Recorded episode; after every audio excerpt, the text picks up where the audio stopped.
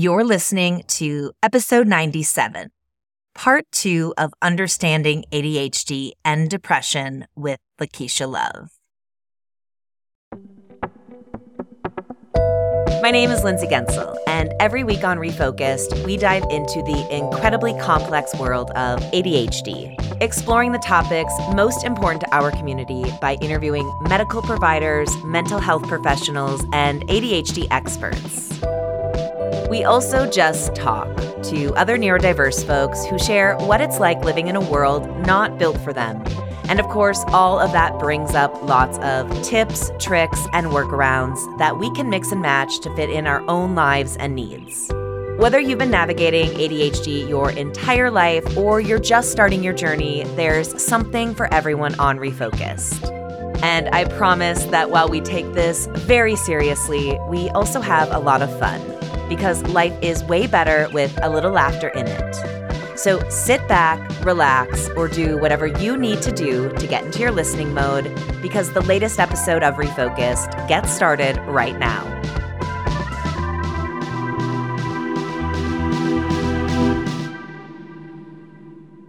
Welcome back to our two part discussion on ADHD and depression with nurse practitioner and ADHD online provider Lakeisha Love.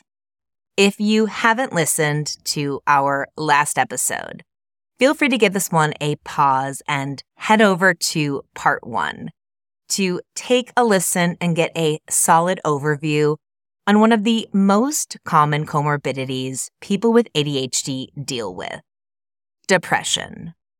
Last week, we began our discussions about ADHD and depression with a look at the symptoms of depression and how they overlap with the different presentations of ADHD.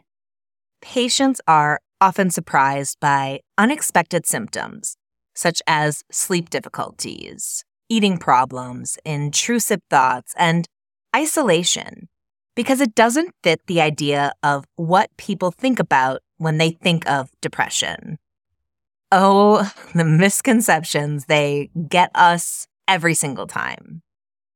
We also touched on how neurobiology, our environments, and how family history and genetics play a major role in both depression and ADHD, and the importance of understanding a person's individual symptoms to determine whether they are experiencing ADHD, depression, or both. To say making a diagnosis is challenging would be an understatement.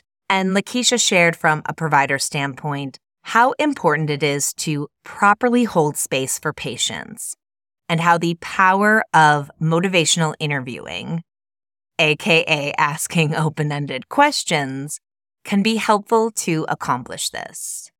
There's so much when it comes to understanding the overlap and differences between ADHD and depression to provide the best possible care for individuals struggling with these conditions. Can I say that I am still stuck on the fact that those with ADHD have a 70% greater chance of experiencing depression than those without it? It is such a big number. Still, I have hope when we have discussions like this on this podcast Open communication helps to educate and weaken the stigma so more people can understand and get the help they need. Sometimes I just want to give all the Gen Xers a big hug and thank them for being the generational cycle breakers who helped to shift the mindset on mental health. Once again, today's episode does touch on suicide and suicide ideation. Just like last week, we've included accessible resources for you on these topics, including the 988 number to the Suicide and Crisis Lifeline. You can find those linked in our show notes. We are so excited to have Lakeisha Love back for part two of our conversation on ADHD and depression. Lakeisha is a seasoned family nurse practitioner with seven years of experience in a variety of fields, including internal medicine, primary care, addiction care, and mental health. And she is currently working to add a dual certification for psychiatric mental health to her expertise. In today's episode, we are going to talk about the brain, depression awareness, and we'll spend a good portion of the show talking about treatment methods, including talk therapy, behavioral parent training, and medication. Let's get into part two of our conversation on understanding ADHD and depression with Lakeisha Love.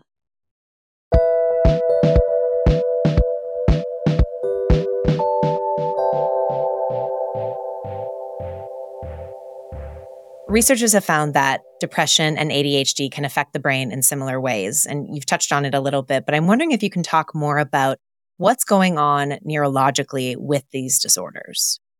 There's no right or wrong answer of why people develop certain psychiatric conditions. There's a lot of beliefs and a lot of theories that can entail far as genetics or history with ADHD, history of head trauma as a child or having a mother who may interact with substance as the child was in utero. And so there's a lot of different theories that can predict why someone may have ADHD. The two things that really correlate with depression and ADHD is the neurotransmitters. And this is what our brain makes. So everyone has serotonin, dopamine, and norepinephrine. With both ADHD and depression, there's low levels. And so when you start understanding which neurotransmitter work and how it works and how it responds for us, then it starts to make sense why we would exhibit certain symptoms. So for an example, serotonin. If you don't have enough of it, you can feel sad. You can feel down and lack of motivated because serotonin regulates our, our mood. It's our happy neurotransmitter. So it regulates how we feel. Another one is norepinephrine. Low levels of this can cause inattentiveness, impulsive symptoms, and hyperactive symptoms. So in ADHD, if you don't make enough of it, you can see why someone can have issues with focus and concentration, be very impulsive, or have difficulty sitting for a long period of time. And then there's dopamine. Dopamine help regulate our emotions response as well, and also our mood. It is also our positive reward system. So whenever we may like something, dopamine catches a picture of it and our, it reminds our brain of that particular area. So with depression, anxiety, and ADHD, the neurotransmitters are, are very well similar. And there's a lot of more other neurotransmitters that I didn't mention, like GABA. Um, that's one that's really important for anxiety. But our brain doesn't make enough of it. We need more of it. And so when we take medications, it helps with that chemical imbalance. When we're talking about a person who has ADHD and the likelihood that they'll develop depression, are there any demographics we can look at to see who is more likely to develop depression? Can we look at gender and age, even ADHD type? What have you seen when you've been talking with patients who have ADHD, but are also showing signs of having depression as a comorbidity? When it comes to depression, to be honest, it's all demographics. Obviously, people who are living in a more populated area like the US versus someone who is out of the country, maybe it's Thailand or it's it's Africa, they will have lower levels of depression versus being in the US where there's a lot of different environmental causes to depression that can increase those risk factors. But predominantly, a lot of my clients are Caucasian. And I just think that it's because not that it's more common in them, but they're more openly and ready to talk about mental health and the challenges that they are having. I know from conversations that I have had that there is a connection between women who have ADHD who tend to have inattentive type or a combined type, which means that they have inattentive as well as hyperactive and an increased risk of depression. I'm wondering what you have seen through your time working with patients, specifically with women, about what it is that might be driving those numbers up. women are becoming more aware. A lot of the women that I see, a lot of the symptoms that they tell me, they recognize it because of TikTok. And so having this awareness out there of ADHD symptoms of inattentive type in women is allowing them to be able to recognize that there's some similarities of things that they're experiencing too. And so they're concerned because they're like, aha, I do the same thing, or I'm struggling with the same challenges. And then they come for help to get an evaluation and, and seek out if there's anything that could help with their inattentiveness. Most people who I've encountered that are inattentive have successfully been able to complete high school and some college and even go to grad school. But it either took longer. So instead of four years, it took them five years or they've studied a lot, hours and hours and hours because it takes so long to read 10 pages. They may have to constantly read it over and over, but they still were able to complete it. It really didn't translate to a lot of my female clients who have finished college that they're having challenges until they now they're on their jobs and they're in their careers and they're working. And we're talking about maybe sit down roles where they've translated from working in office and now they're working from home. And now they're seeing those challenges with inattentiveness because they're in an environment where they're more easily distracted. And so they're coming out for help. But I think social media plays a part. These podcasts is very important. It's getting the awareness out there so people could learn about mental health, depression, anxiety, bipolar, substance abuse, and understand what it is. And once you know the symptoms, and if you feel that this is what you're having challenges with, then you seek out to the right professionals to get the help you need. You mentioned a bit about suicide ideation and how it is something that can come up for a person who has both ADHD and depression. Why is that? Where does the concern come from? And, you know, what are we on the lookout for to make sure that that is something that doesn't happen? Sometimes when you're in that very, very dark spot of feeling worthless, you tend to ask yourself, Am I good enough? Or I don't think I'm good enough. Those thoughts become very negative. You started having these distorted images upon yourself, along with failures that you may be encountering, especially when it's work related or you're losing your job or you're unable to maintain a job because you have poor productivity. And so that translates into those negative feelings, those negative distortions. And you may say, well, what may life look like if I wasn't here tomorrow? Will my family even miss me? Or my family may be better off if I'm not here. And so the best thing to do is to ask, how do you feel? Have you ever had any thoughts of harming yourself or others? You do screening questions. Anyone who's getting evaluated for ADHD should have a, a depression screening. And there's a question there on that PHQ-9 that asks about active suicidal ideations.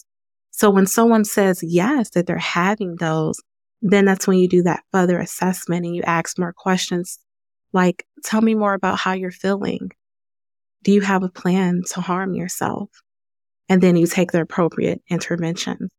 It's a hard topic, but again, having that empathy and listening to that person and understanding where they're coming from will go a long way and they can hopefully open up to you so that you can understand where they're coming from from a mental standpoint. So there's this idea of how impulsivity plays in to suicidal ideation or suicide attempts. We know impulsivity is a massive part of the ADHD brain. How do we tackle that? And what is the connection and you know what should someone be thinking about if they are a person who is impulsive but then are having these depressive episodes feeling impulsive there could be different kinds of impulsiveness one it can be going shopping literally spending every last dime you have others it could be more of high risky behaviors like wanting to just go out there without a care in the world and do whatever and don't really care what's going on or feeling suicidal where you're impulsive to to end your life. And again, I think that with ADHD, the reason why the impulsive and the suicidal ideations occur is because it has transitioned to depression. So then there's not enough serotonin in the brain to make them feel happy and there's no happiness and there's no support system because not everyone has support, right? But if there's no support system, there's no happiness, that person doesn't feel the meaningful or have hope of life, it's easy to go jump off that bridge. And no one will really understand in the moment until they've dealt with depression themselves or, or dealt with those negative thoughts themselves. And so the best thing that we can do as individuals in society is to be able to fight that mental health stigma, make it more warming, and be more kind to individuals and understand that you never know what someone is going through or what dark place that they are going through and that we should continue to be kind for people and not stigmatize ADHD and say that, well, you should have got rid of that when you were a child. There's no such thing of it being in an adulthood or saying that you know, you're not depressed. You don't have depression. You just need to figure out life it, it really is challenging to a lot of people. And people may not have that support or the, the needs to be able to have the positive, healthy coping strategies to be able to get through life. And so we should all be aware of the positive and the negatives and how we can encounter to make this mental health awareness better. I want to move into talking about treatment. You know, ADHD is a lifelong condition and depression can also be lifelong, but it can go into remission with proper care. What helps keep things on track and what causes flare ups for a person? I always like to advocate for a combination of cognitive behavioral therapy or psychotherapy, just regular talk therapy modalities, and also medication management. Because there's a piece that CBT can do and medication management can't, and vice versa. And we know that the mechanism of action of different type of treatments for ADHD and depression is to improve the symptoms or with depression to help someone become from depression to remission where there's no absolute symptoms. With ADHD, it's, it's very impossible to have no type of symptoms at all, but medication do help reduce symptoms so that individuals can be able to be productive and less fidgety and be able to get on by their day. Again, therapy is very vital because it helps you with those strategies that you need. Having that calendar, being able to write down those important tasks, developing that alarm system, being able to write things down to help with memory. Medications won't help with that. It'll help memory to have better memory, or it'll help you to be motivated to be able to write down something in your calendar and complete those tasks, but you still need to develop these behavioral skills and implement them to be able to be successful while you're also taking medications at the same time. And how does lifestyle choices play a factor in whether a person can keep their depression under control? Lifestyle factors is very natural. And one of my favorite that I like to always discuss is having a really good exercise routine. And it doesn't have to involve going to the gym and lifting weights and trying to be a bodybuilder. But if you just incorporate a moderate exercise activity in your routine three times a week, whether it's yoga, you're meditating, you're taking a 30 minute walk, or you're actually going to the gym, this is going to help improve your endorphins and boost that serotonin that your brain needs. Give you more sunlight because sunlight is very important for our vitamin C so that you can feel better, you can have a happier mood and also have better sleeping patterns. And then once you're eating a, a well balanced diet of proteins and vegetables and healthy carbs, that will help you feel more energized and not be so fatigued throughout the day so that you can have more energy and motivation. I'm wondering how behavioral parent training can be helpful for kids and teens who struggle with depression as well as ADHD. I think behavioral training is very important, especially for parents, because in order for a parent to understand what their child may be going through or exhibiting, they should really understand what ADHD is and how it can affect that child in the school setting, their social setting, and also in their home setting. So the goals of behavioral parent training is to develop positive reinforcement and techniques to help strengthen behaviors for that child so that the parent can implement it in the home so the kid could have those behavioral techniques throughout their life. Because if you really start early on, then they'll be more successful when they become adolescents or teenagers and when they go to college, if they do decide to, and also as an adult. It's sometimes difficult to change those behaviors in your adulthood. It can be done, but the child is in that learning mode where they are mimicking things. And so helping them understand how to sit for a longer period of time, how we be quiet or teaching them important manners of raising their hand or even when to know when to reach out for help when you need it, when you, you feel like you're struggling or teaching that child certain mood behaviors. Are you happy? Are you sad? Are you angry? Teaching them those emotions so that they can be more expressive. You've touched on this a little bit, but it's like a child with ADHD does something because they're either impulsive or they're not paying attention, and then they get in trouble. And then we know the emotions that tend to come with that are shame and guilt. And that can lead to depressive thoughts. And so it's this kind of snowball effect of how do you even get ahead of it? And so this parent training sounds like, you know, a great way to at least start somewhere. It is. It's very ideal. Even if parents don't want to start their children on medications, I strongly, highly recommend therapy by all means. Because again, when a child may have ADHD, it's already difficult for them to express their emotions, but you want to teach them how to. You want to be able to recognize if they're anxious or if they're depressed, if they're feeling shame, guilt, or any type of doubt. Because if they're constantly getting in trouble at school or they're constantly interrupting, then they may feel isolated. Maybe there's a group of kids that may laugh at them because they're awkward. Why are they always yelling or interrupting or finishing my sentences or just being very hyper and jumping off the walls, right? And so that can make that child feel down. Why don't I have friends? Why am I always getting in trouble? Why do my parents always yell at me because I'm not listening?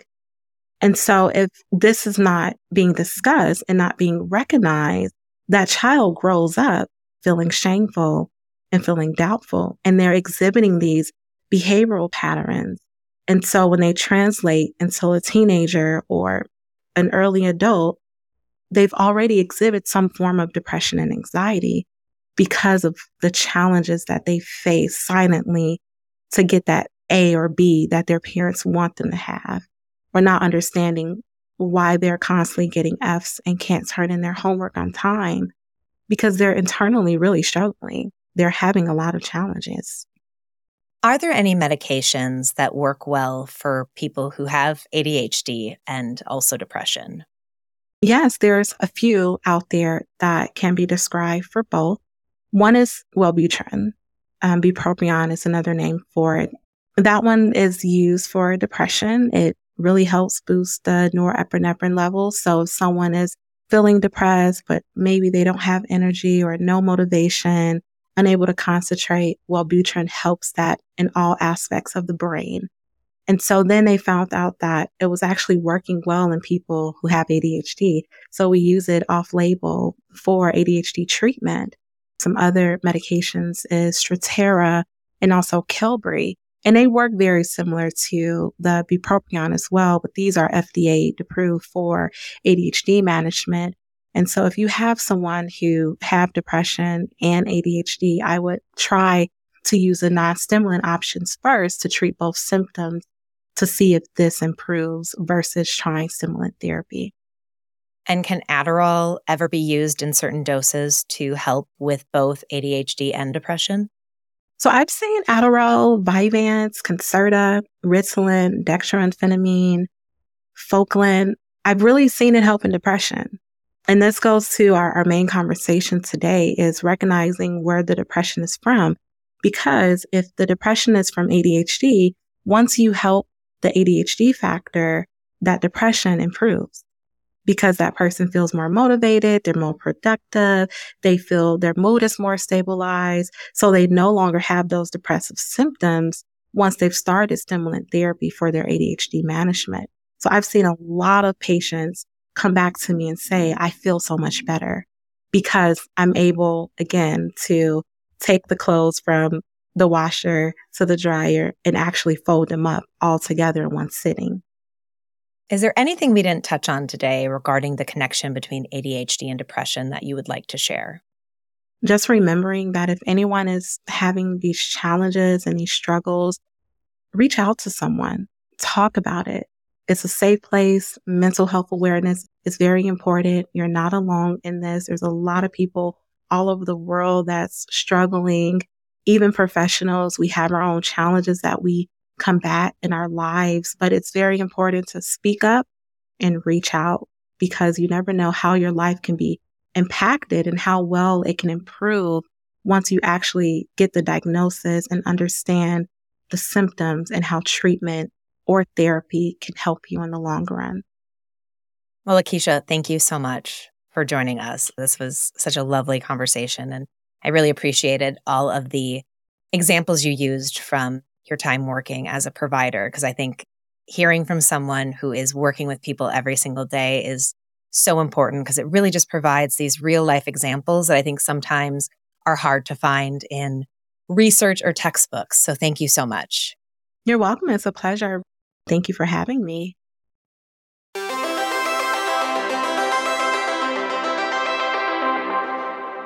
Thank you for joining me today. We learned so much from how neurotransmitters impact ADHD and depression, and how societal comfort levels around discussing mental health really do play a big role in openness to seek treatment.